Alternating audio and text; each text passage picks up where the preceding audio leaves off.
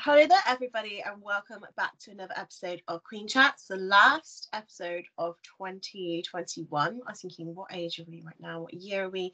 Um, so before we continue, of course, there are trigger warnings which will be listed on the top of this episode. So if you're not feeling that strong, please skip ahead or come back to this later.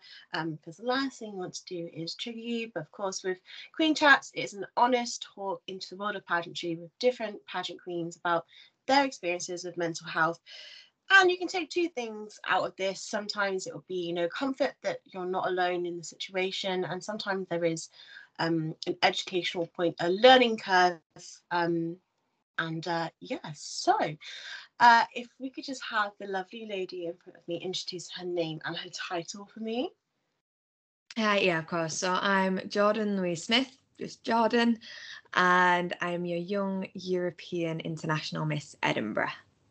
So, of course, finals aren't too far along now. We are trickling away, away from 2021, and hopefully 2022 will be an amazing crowning year for you. Uh, full of good things. Uh, so, of course, we are here to talk about mental health. So, talk to me about your mental health journey, um, as little as much as you would like. So I guess my mental health journey started extremely young age. Um, before I even sort of really realised, uh, I, as a bit of context, I have suffered with an eating disorder since I was about three years old. Um, th- that is avoidant restrictive food intake disorder, otherwise known as ARFID, which is, in very simplified terms, a phobia of food. Um, obviously eating disorders in themselves are a mental illness they are a mental health condition uh, you know maybe people don't think about it that way because of the physical effects that eating disorders have on you but yeah so that was i guess where mine started um and I've suffered with that my entire life. It's something I'm still dealing with now, and something that I am most likely going to be dealing with until the day I die. Um, that is sort of a, a bit of a sad reality, but it is what it is, and I just have to get through it. But the effects that that eating disorder had on the rest of my mental health is really where I I struggled. Um, so as I say, from a young age, it is a phobia of food. There are very very limited foods that I would actually eat, which had a huge impact on my social life um, and the relationships I could form with people because you know, a lot of social events, a lot of social interactions will involve going out for some sort of food and drinks. You know, my eating disorder also stems into drinks because of certain textures.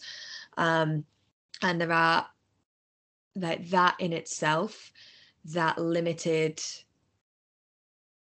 sort of interaction that I could have because of that, um, really isolated me from a lot of people. It made me really lonely. And I mean, as a young child, and I'm saying that young, like junior school, like primary school age, that can obviously have like a huge, huge toll when you aren't being invited to birthday parties because you know it's going out for a meal and they know that Jordan wouldn't be able to come, so we're just not going to invite her. Um, or you know you would go to another type of party where they'd have like sandwiches and stuff out and i'd do everything like the actual party whether that was you know swimming or playing or whatever it was but then it'd come to sit down for the food and i would just be sat there with nothing in front of me having to watch people around me eat foods that i was honestly like physically repulsed by. Um, i've got a lot better with seeing other people eat now, like the f- foods that I don't eat. That's something I can manage a lot more. It's something I've had to deal with really um, as I've got older. But yeah, that had a really big toll on me as a person, and it basically turned me into just a massive people pleaser. Um, I just wanted everything that I did get offered. I just said yes, like, well, obviously not food wise, but any experience, anything that I got offered, I would just say yes to. I couldn't say no to anything. Um, I just wanted to be involved and I wanted to do everything for everyone to try and make them happy. Uh, and that is something that spanned most of my young and adolescent life. Um, when I was in sixth form, it was something that was still sort of ongoing. And I actually ended up hospitalizing myself at the age of 17 because I'd had a burnout. Like I just had a complete mental burnout that had then taken real physical tolls on me. Like I had cysts in my stomach and my ovaries that were all just caused by stress. Um, you know, there were a lot of a lot of things sort of running up to that. And yeah, I hospitalized myself during over my exam period because everything had just got far too much for me. And I think it was at that point that my family and myself realized that, you know, the amount of when I was saying I was stressed, um, you know, the common thing was like, no, you're not. You're just like you you've got you've got studies, you're doing this, you're that. It's like stress is a really big thing. Like the word is thrown about too much, which I agree with, to be honest. Like it is people say they're stressed a lot. Um, but the word is thrown about like actual stress as a disorder disorder um and i was saying that and it was only at that point that people maybe realized like actually no you know she is 16 years old and this is this is the situation that we're currently in. Um and it was just purely because i'd massively overwhelmed myself. So i cut back a lot on stuff and i did really well in my studies and then i went off to university which was another turning point um more so for my eating. I moved into uni halls and I was sharing a kitchen with 11 other people. So there was 12, including myself. Obviously, at this point, I was still, and I mean, I still am, was not eating very much at all. Like variety wise, I, I wasn't restricting really the quantity of food I would eat. Um, it was more just the actual variety. So I would have my plate would be the same size as any other person's. It's just there would be large amounts of the same food rather than having a variety on the plate. Um, and it didn't take long, obviously, for the people I lived with to notice that I was eating the same food day in, day out, the same meals every single day. Um, and instead of just accepting that like nice people would, they made comments and remarks daily about me eating the same thing day in, day out. Um, and they started commenting on how the food that I was eating was perceived to be extremely unhealthy, um, you know, because it was a lot of like processed food, because that was sort of what I can deal with essentially. But yeah, so they were making a lot of comments about the food that I was eating and my eating habits, um, when I was eating, how much I was eating, wondering how I you know, wasn't getting really overweight when I was just eating unhealthy stuff, but then also at the same time saying, you don't eat very much, so why aren't you super skinny? Um, and they'd also, you know, maybe like tamper with my food by putting just like, you know, they'd put seasonings in it, like they'd put pepper or they'd put like onion salt or they'd put garlic and things like that on on my food.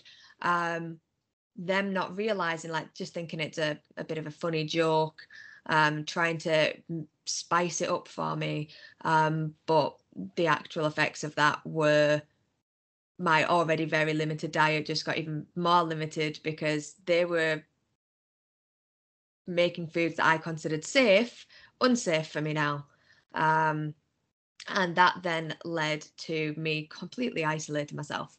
I used to you know, skip a lot of meals purely so that I didn't have to see them in the kitchen. Um, and when I did make food, I would do it at like ungodly hours. I would be making my breakfast at like 4 a.m. and then going back to bed. I would be cooking my tea after they'd all gone for a night out at sort of like 11, 12 o'clock at night. And I would eat in my bedroom so that it would be a case of I'm cooking. I'm going to scurry up and take my plate to my room um, eat and then clear up so that nobody can touch it, nobody can do anything, and nobody can make comments. Um, and it was sort of after a long time of that, like nearly nearly a full uni year, like of me doing that, and then I realized that like this isn't right. Like I want to get help for the way that I am with food. I never really thought much about the whole isolating myself. Like I put all of that down to I'm only doing this because I don't like food and I don't like them making comments about my food. And I'd put everything down to this eating disorder. Um, and so that's when I went to my GP at the time um, for help. And I was essentially, well, no, I was explicitly told that yes, obviously you have an eating disorder, but you weigh too much to be treated for one. Um, they then swiftly corrected themselves by saying they meant I was a normal, healthy weight, uh, obviously realizing that what they just said was far, far from appropriate to tell someone that suffers with an eating disorder or just anyone in general, really. Um, and they agreed to give me send me for counselling. They referred me over to the NHS system. Um, I can't remember what it was called. It was called like First Step, something like that. It's the one for like young adults. So when you're too old for CAMHS, but you're younger, like you're too young for just the adult mental health service. Um, and I went along to that. And it was when I got there that they'd sort of told me that, oh, yeah, so you've got generalized anxiety disorder and depression. And that really took me back because I was like, wait, no, I don't. Like, I've come here because I've got an eating disorder. I've got problems with eating and food. I was like, I don't have those things. And she was like, well, that's what we're here to treat. She was like, we can't treat anything else. Um, and I think I maybe had like three sessions before I gave up uh, because in my head at that time, I was like, I cannot possibly be depressed. I can't have anxiety. You know, I've grown up in a household where my sister has suffered with her mental health really severely for most of my life like since she was sort of like 13 14 years old um, i've been through my mum has suffered with depression and stuff in the past and i was like i was then comparing myself to them and i was like I, i'm not like that i'm not that bad i can't i don't have depression i was like because i'm not like them you know um, my sister didn't leave the house. She actually has agoraphobia. So she didn't leave the house. And I was just like, how can you possibly tell me that I have the same conditions as her? Because I am so much better. I mean, I'm I'm using invert like I'm doing the thing with my fingers right now. Um, but I'm so much better than her. I'm not as unwell. So I can't I can't be like that. So I went a long time just not accepting that I was unwell and just sort of muddling through myself, but then not really getting through anything because I was still in the exact same situation as I had been until maybe about two and a half years later when I moved into a flat on my own. I moved away from everybody that I knew, like 200 miles away, um, to go to for a job. And yeah, I was on my own. And in my head, I was like, that's going to be so much better because no one's going to make comments like no one's going to do anything i'm just cooking for myself and i'm you know and I kind of figured the food and I was like, I'm going to be in a professional environment and like my work colleagues aren't going to care if I'm eating the same thing every day, which in all fairness, they don't. No one at work has ever called me out on the fact that I take the same meals and well, I don't now because COVID, but no one ever called me out on the fact that my, my lunches I were taking every day were the same because people meal prep. And so they just kind of figured, you know, it's it's normal. Um, but I swiftly realized that things weren't actually getting any better at all. In fact, if anything, they were getting worse because the few people that I had around me that I could speak to and vent to and see to cheer myself up, I didn't have. They were all miles away. Um, and so it was then I went back to my, I decided I was going to go back to my GP. And like I'd spoken to my mom and I was like, yeah, I need to get something. Like I can't, I can't do this. Like I was going to bed every night um, crying and like I don't actually remember falling asleep, but I would wake up and my pillow was sodden. Like it was, I'd just been crying all night in my sleep. Um, I would wake up and I was just like, I couldn't bring myself to get out of bed. The only thing that did was work Monday to Friday. And then it got to the weekend and I would just spend the entire time in my bed unless I had someone coming up to visit me or I was going back down to visit my family and friends. I was like, I wouldn't do anything because I just didn't get enjoyment out of anything uh, and it was at that point I realized, wait, maybe, maybe what they said to me back then, like maybe that is actually, maybe it is an issue. Again, I didn't really think about the anxiety because I was like, I speak to everyone. No, I don't really care. Um, but now I'm realizing, you know, since speaking to multiple therapists, counselors for a long time, um, I've realized that actually me wanting to speak to everyone and overshare and you know all of these things that's actually because of my anxiety. Um but yeah so when i was living up in edinburgh on my own i decided to go to my gp i beforehand like i wrote out like a page full of notes in my notepad and i was practicing in my flat what i was going to say to my gp so that i knew that what i wanted to get across and that i was going to get all of the important information across so that they could make the right judgment for me um, and I took my notepad along with me. Like I had a little wander down to my GP. I got there, I sat down, I started speaking, and you know, with it before the second sentence had even finished, I was I was bawling my eyes out, like I couldn't stop. It was uncontrollable, and I feel like I don't say like I was crying. I was I was sobbing because I had absolutely no control over it. It was just my eyes were leaking. Um, Mm. Like I just couldn't, I didn't have any control over it. And that's sort of what I was experiencing for maybe like six months solidly. I was like, this is not right. Um, and I, I can't go on like this. It was having impact on my relationship with my family, um, with my partner, because I just I didn't want to speak to anyone. Um, you know, I wasn't have I wasn't phoning them. It was only via text because I didn't want to I didn't want them to see or hear how upset I actually was. But yeah that was having huge impacts on all of my relationships and sort of every aspect of my life. Um so yeah i i got help.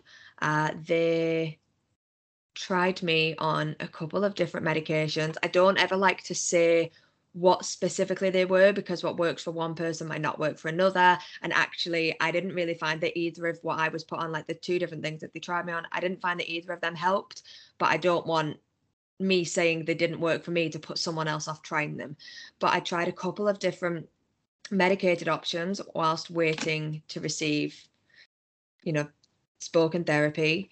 Um, and yeah, as I said, I didn't really see any any difference in that.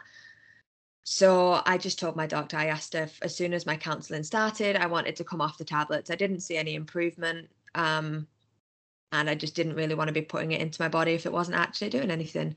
So I started counseling, and then that was a very long sort of from winter of 2018 to me being moving home to England in summer 2019 and just transferring my counseling so I, it was continuous to being formally discharged from spoken counselling like my therapist in September of last year. Um, so you know, it was a good like over two years of pretty much every single week um, speaking, which has done me the world of good. Like if anyone is ever debating it, like I really didn't think, you know, I couldn't tell my mum, I couldn't tell my boyfriend what I was going through. How on earth would I be able to tell a stranger? It made it so much easier. The fact that they didn't know me, they didn't know my life, they didn't know anyone else around me. They didn't care that, you know, my sister had it worse. They just wanted to know about me and how they could help me. Um, and knowing that what I said in that room or on that call over COVID times was confidential and that they would only ever share if someone was at danger. Um, which you know might be kind of scary to think about them telling someone else if you think you're at risk of hurting yourself. I was like, but they are only doing that because they care about you. And like my counselors, honestly, the one the lady that I had for like the last 18 months was like an angel to me. Like she was one of the like best people and i was really lucky that i did actually click with her because previously like when i the first few times that i had spoken to a couple of counselors and I request a change because if you don't gel with them, if you can't speak to them, then they're not the person for you. And I think a lot of people don't realize that. Like you can ask for a different counselor, even if it's on the NHS, if it's through charities, you can ask for someone else if you're you don't feel like you're benefiting from the person you're with. Um, if you don't, if your personalities clash, if your styles clash, then it's not going to help you.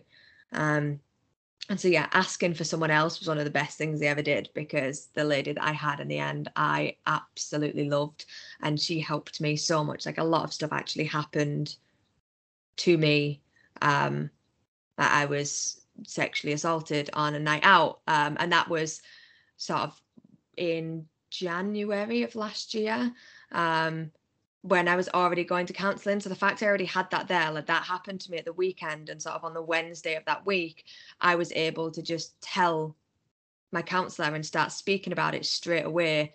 That was something that was incredibly, incredibly helpful for me. Like really, really um important and stuff that happened to me years prior really sort of got dragged up um, and i realized how much of an effect you know stuff that happened to me when i was 12 13 was still having on my life now. Like i thought i was i thought i moved past it way back then um, but apparently like it was still sitting in my subconscious and still sort of like eating away at me which i didn't realize until we started to dive really deep. Um, so yeah i owe so much to that lady who I keep wanting to say a name, but I'm not going to do that. Um, I owe so much to my counselor. Uh, that's one of the best decisions I ever made was actually finally accepting that I needed the help. Well, I mean, I guess that wasn't a decision, but yeah, finally accepting that I needed help and then making the decision to actively ask for it and find it. Um, because sadly, as much as I wish it was the case, if you don't ask, you're not going to get the help that you need. Um, and that would be my sort of my message to anyone who's suffering with the mental health. Is like you you need to reach out. It is terrifying. It is scary. I know that. I was like but it's never going to get any better unless you do that. You, you can't sit and fester on it yourself. Yes i think you've kind of like answered all the questions i was going to ask you in the 20 minutes. Oh, sorry but it's so true. I think i'm trying to think of the the points that you've made of it's so hard to go to the doctors when you have to admit there is a problem. Um i mean covid has made some things easier because it's all telephone based so you don't have to actually physically face that person. But you talked about therapy and you talked about things that yes we always dig up things that we didn't know that they were in because you kind of push them push them away. Um, but no matter the severity of your mental health, um, comparing yourselves to others, you know, by saying, oh, they have it worse than me, so you know, mine doesn't really matter as much. It's that that's not the case at all. As everyone has mental health, you know, good or bad. Um, it's so important to realize that no matter what you're going through like it's valid like your feelings are very valid with that. Um so would therapy be the biggest recommendation you'd help for people who are suffering with mental health? If you can get it 100% i think like i say speaking to someone um you know sadly the nhs wait times now are extremely extremely long. Uh but even i think having when I so when I was living in Scotland, sorry, the the counselling that I had was actually sort of private through a charity, so I was paying for that because they didn't offer for adults. There is no sort of specific mental health services on the NHS. Um, so the charities are really important. But I think having those, you know, I used to go when I was in Scotland, sort of every other week, every three weeks, because I couldn't afford to do it every week. But even just doing that was so so beneficial to me.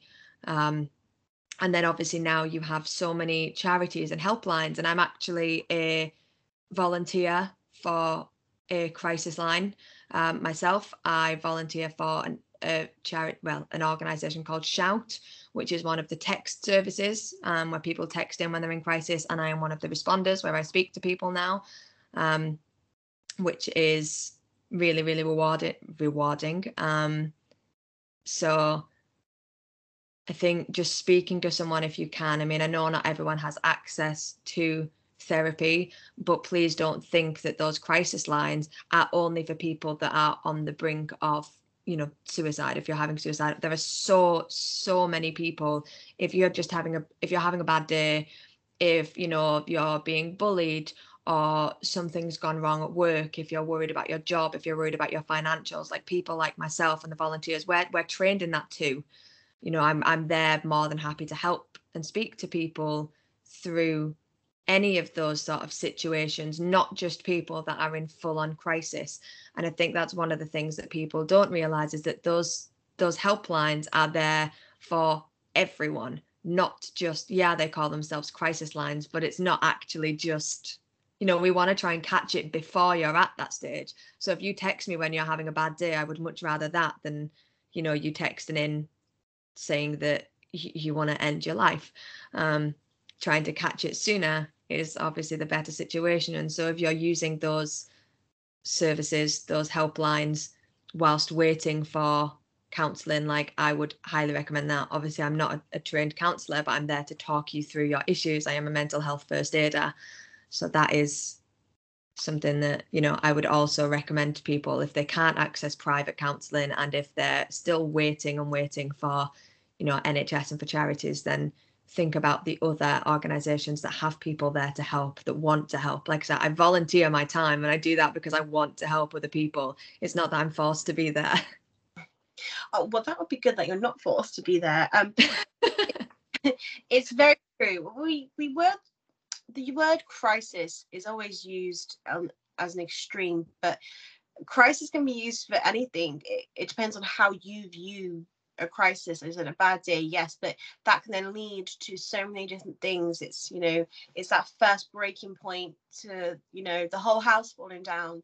You know you need that one little brick or i don't know i'm just thinking of houses now. I'm not a builder. I have bricks now don't they but I was, I was in my head i was visioning like a know a straw you know, you take a straw off, it all falls down like you know. Yeah, like a Jenga. If you take that wrong Jenga cube, then you're done there you go yeah it depends on how strong your house is because you know one one thing removed might not affect you but it could affect someone else um you know and that's yeah talking about yeah it can be the smallest things that really just send people over the edge because if you're already dealing with so so mm. much um, and you're already being chipped away at from every angle the slightest inconvenience can really send you and i mean i know that has definitely happened with me like to the extent of the like the light in my fridge went um like the light and it was that was all it was it was like the light in my fridge went but everything else had already started to like had been going wrong and wrong and wrong and that just made me break down um and it was that sort of realization i was like jordan it is a light bulb like that is extremely easy to change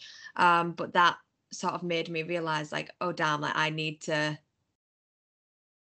i need to figure out what's going wrong and like i need to spend time for myself and have time to focus on myself like actual self-care I mean, my self care does normally involve like baths and face masks and stuff, but not just that, you know? just the surface of it all, but yeah, actually the mind, self care for the mind, not just the body, mind, body, and soul. Um, with that, of course, you do compete in pageants. So has um, pageantry helped or hindered your mental health at all? I would honestly say both. Mm. Um, I think for a long time i i took like a, a six year break between competing like this is my my comeback essentially um and i think i stopped because of negative experiences and then in the middle of that sort of hiatus that that lasted a lot longer than I, I had ever anticipated because that is when my mental health really really started to turmoil. Like as we've just discussed about that was all happening in the midst of like in the middle of my my break. Um and but during that time i was still looking at all of the pageant stuff on facebook. I had all of the girls on facebook and on instagram and i was still watching it and i was so longing to be there. Like i so wanted to do it um, but in myself at that time it was just that constant i'm not good enough. Like i i can't do that. I'm not good enough. Um, i hate myself. I you know no one's going to want me around when i'm like this um, when i'm dealing with this. And i think so that sort of fuel of seeing that obviously my mental health was what stopped me from going back to pageants for such a long time. Um, but at the same time like seeing the pageant stuff to an extent did make me worse because seeing all of these other people again it's now the people only share the highlights on their social media you know? So i know that not every single like those those girls don't look like that every single day. I mean i am one of them people now. Like i do not look like this every single day uh in fact i very rarely look like this um so but at the time like seeing that definitely sort of solidified my feelings of not being good enough Um, but I don't know whether I attribute that to pageant so much. That is just like a general social media thing because I think even if it wasn't pageant girls that I was following, I would still be getting that feeling of, you know, the influencers, like I'm not good enough. And it's that social media as a whole, I think, rather than pageants. Since coming back to pageants, my mental health has improved dramatically. Like it has helped me so much because it's something that I enjoy and I love, and it's given me a way to talk about my eating disorders as a platform and raise awareness of it and something I'm really passionate about. And having those discussions has helped me accept the way that I am. And knowing that having those discussions is helping other people will has also helped me sort of feel better about myself and I'm getting positive receptions. I'm getting messages from people thanking me for talking out about it um, and just generally being really positive and kind, which, as I sort of mentioned earlier, has not been my experience for most of my life with my eating disorder. So, pageants giving me the confidence to actually talk about this stuff has not only helped me my mental health by accepting myself, but also has helped because, you know, I'm getting maybe, I mean, it makes it sound kind of bad actually, but it's kind of getting that validation that I'd always wish I'd had when I was younger. Like I don't need it now. I don't need it now. And like people saying thank you, it's great, but I don't need people to message me and to comment to know that what I'm doing is a good thing. Um, but younger Jordan would absolutely love it because it's what she always wanted. And so now I just sort of look at it like I am the person that I wanted to be when I was younger, but also the person that I needed when I was younger. So I just hope that I can be that for other people. Yes, it's not yeah, it's not needed, but I know for some like it's it's nice to to send that message out to know that you are making a difference because sometimes in you know, the darkest moments that you get you're like why am i still doing this? Like why do i need to talk about it so much? And it's yeah it's that validation and it's not a bad way mm. of saying it because that's the same with these queen chats. You know it's it's validating to someone else who may have been in the same experience you to go yes like someone else has done it. I'm not alone. Um it's a weird validation because like you know it's sharing the oh, 100% sharing the trauma but um you know like through this more pageant girls have shared their stories because it's not the taboo subjects that we once thought it was. We need to talk about these things because you know it happens. Um, and obviously with your platform of sharing different um, eating disorders and talking about those experiences um, people are going to learn a lot more and discover more about themselves. So although yes validation it is needed. Um, these whole things are needed. It's chatting. We're just talking away. Um, yeah no, I was going to say, like, in terms of that, like you say, that sort of validation, for me, that was actually getting my eating disorder diagnosis that I had, you know, I'd known I'd suffered for a long time and I knew something wasn't right. Everyone around me knew that something wasn't right. But finally getting that diagnosis was such a huge validation for me because that was me realizing that I'm not on my own. Like this is a this is a registered illness. This is something that people know exists. And you know, it's been given a name, which means there are other people out there that suffer with it. Like I cannot be on my own. Like there is no way that there would be a, a a name for a disorder that only one person suffered with. Um, so that in itself was a huge validation to me because that was just like, like all of that time I thought I was alone. I'm not. Um, there are other people and there are other people I can talk to that have had similar experiences that make me then feel less weird and less strange. So yeah, like you say, sometimes validation is often made like seeking validation is often made out to be a very bad thing, like people that need it all the time. But actually, sometimes it is just nice. Mm. It's yeah, especially as uh, especially with mental health, you know, you feel so out of place sometimes. And once you actually have a terminology, because I mean, some people don't like a terminology um, of their illness, but for others, it is that wow, that actually is something for me. This is this has a name. This is a reason why um, you know, and it's not just mental health. There's obviously other mental condition, not mental, other physical conditions and things like that. Um, that for especially for women would take years to to get a diagnosis, which is yeah. always it's just women are just so fun in medical situations, aren't we? oh, we love it. Um, but thank you so much for sharing your story. Um, where can people find you on social media to learn more about um, eating disorders, but also about your pageant story? So my name is obviously Jordan Louise Smith. Jordan Louise is double barreled, it's hyphenated. So you can find me on Facebook. Um, my page is my own name, so you'll find it that way. And my Instagram is Jord underscore Smith with two H's at the end. Um, and that I also share all of my pageant journey on there. And actually, linked in the bio of my Instagram is also my Facebook page. So it's a nice little full circle for you there. Well, that's we like. Well, thank you so much for speaking to us today, and also to all the listeners. Uh, you would have already had an amazing Christmas, but have an amazing new year. uh,